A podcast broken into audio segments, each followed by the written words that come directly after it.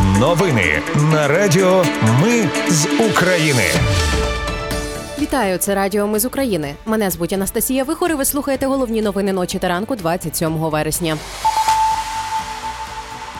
Росіяни оскаженіло б'ють по Херсонщині багато поранених у Підмосков'ї на військовому аеродромі Чкаловський пролунали вибухи. Українська енергосистема перебуває під комплексним захистом від ракетних атак. Президент підписав закон про новий вид покарання за злочини. А УЄФА послабила повну заборону на участь російських команд у своїх змаганнях. Про все це та більше замить у новинах на Радіо Ми з України. Вночі війська Росії із важкої артилерії обстріляли Нікопольський район Дніпропетровщини. Двоє людей поранені. Повідомили в обласній військовій адміністрації. Також відомо про пошкодження шести будинків приватного підприємства, автомобілів, газогонів і ліній електропередач.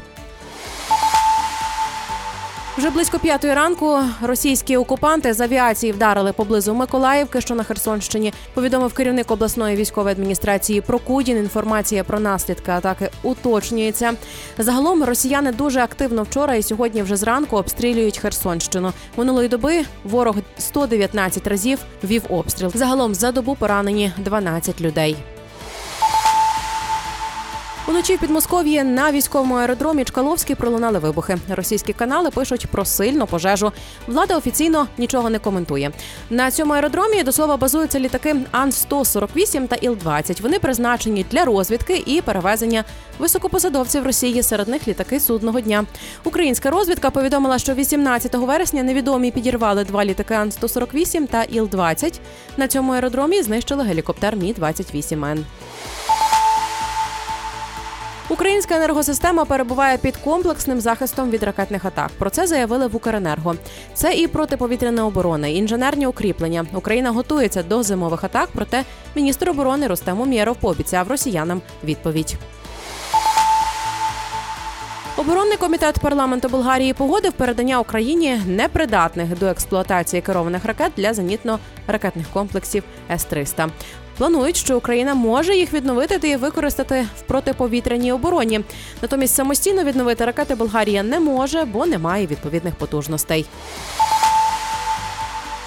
Президент Зеленський підписав закон про нове покарання. Це пробаційний нагляд, обмеження прав і свобод засудженого без позбавлення волі. Фактично, це нагляд за елементами перевиховання. Пробаційний нагляд порушник може отримати за домашнє насильство, погрози вбивством, експлуатацію дітей або несплату аліментів. Це покарання можуть отримати і неповнолітні. В деяких випадках пробаційний нагляд стане альтернативою обмеженню волі. Ну і про скандал із Канадою. Спікер Палати громад парламенту Канади Ентоні Рота подав у відставку. Чому причиною цього стало запрошення до парламенту ветерана української дивізії СС Галичина Ярослава Гуньки? Рота не попередив свій уряд і українську делегацію про власне рішення запросити гуньку. Канада й досі вважає нацистським підрозділом дивізію, в якій воював ветеран. До речі, це дуже активно використовує російська пропаганда.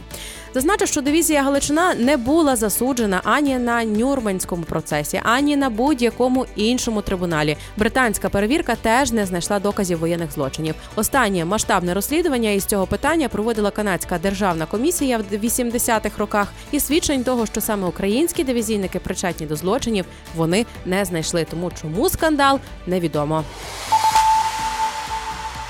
УЄФА послабила повну заборону на участь російських команд в своїх змаганнях. Командам Ю 17 дозволили грати без прапора російської форми і гімну, а також на нейтральних полях. При цьому УЄФА стверджує, що вкотре засуджує агресію Росії проти України. Запевняє, що заборона на участь іншим командам залишається чинною до завершення конфлікту. Там кажуть, що дії дорослих не мають впливати на право дітей грати на міжнародному рівні. Натомість Федерація футболу Англії проти рішення УЄФА повернути російські команди Ю-17 до змагань. Англійці не гратимуть з росіянами в жодній віковій категорії. Навіть з підлітками. Натомість Українська асоціація футболу також відреагувала на рішення УЄФА про повернення до міжнародних змагань юніорських команд з Росії до 17 років. У своїй заяві Українська асоціація футболу заявила про бойкот змагань за участю росіян, а також закликала інші країни приєднатись до нього. Ну і на завершення у президента України Володимира Зеленського тепер новий позаштатний радник. Це футболіст Андрій Шевченко. Шевченко амбасадор благодійної платформи Юнайтед 24 заснованої Володимиром Зеленським. Екс-футболіст збірної України взяв участь у низці спортивних благодійних проєктів, спрямованих на збір коштів на підтримку України. Це були новини на Радіо Ми з України. Мене звуть Анастасія Вихор. Наші новини про те, що дійсно відбувається в Україні. Ми не робимо новини, зважаючи на чиїсь політичні чи бізнес-інтереси. У нас тільки реальні факти.